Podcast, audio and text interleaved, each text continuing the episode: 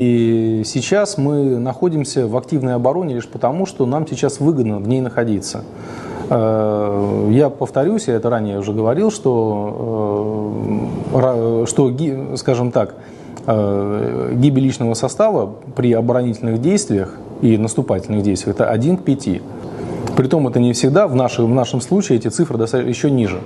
То есть, учитывая нашу эшелонированную оборону, наши силы и средства, которые задействованы там, обученность наших военнослужащих, потому что даже те же мобилизованные, которые были мобилизованы еще осенью, э, они прошли достаточно хорошую подготовку. То есть они несколько месяцев занимались военной учебой.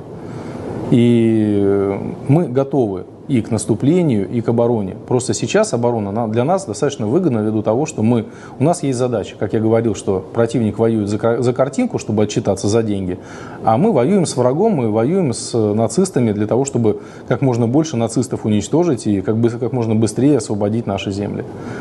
То есть мы свою задачу выполняем. Когда будет приказ, мы пойдем вперед.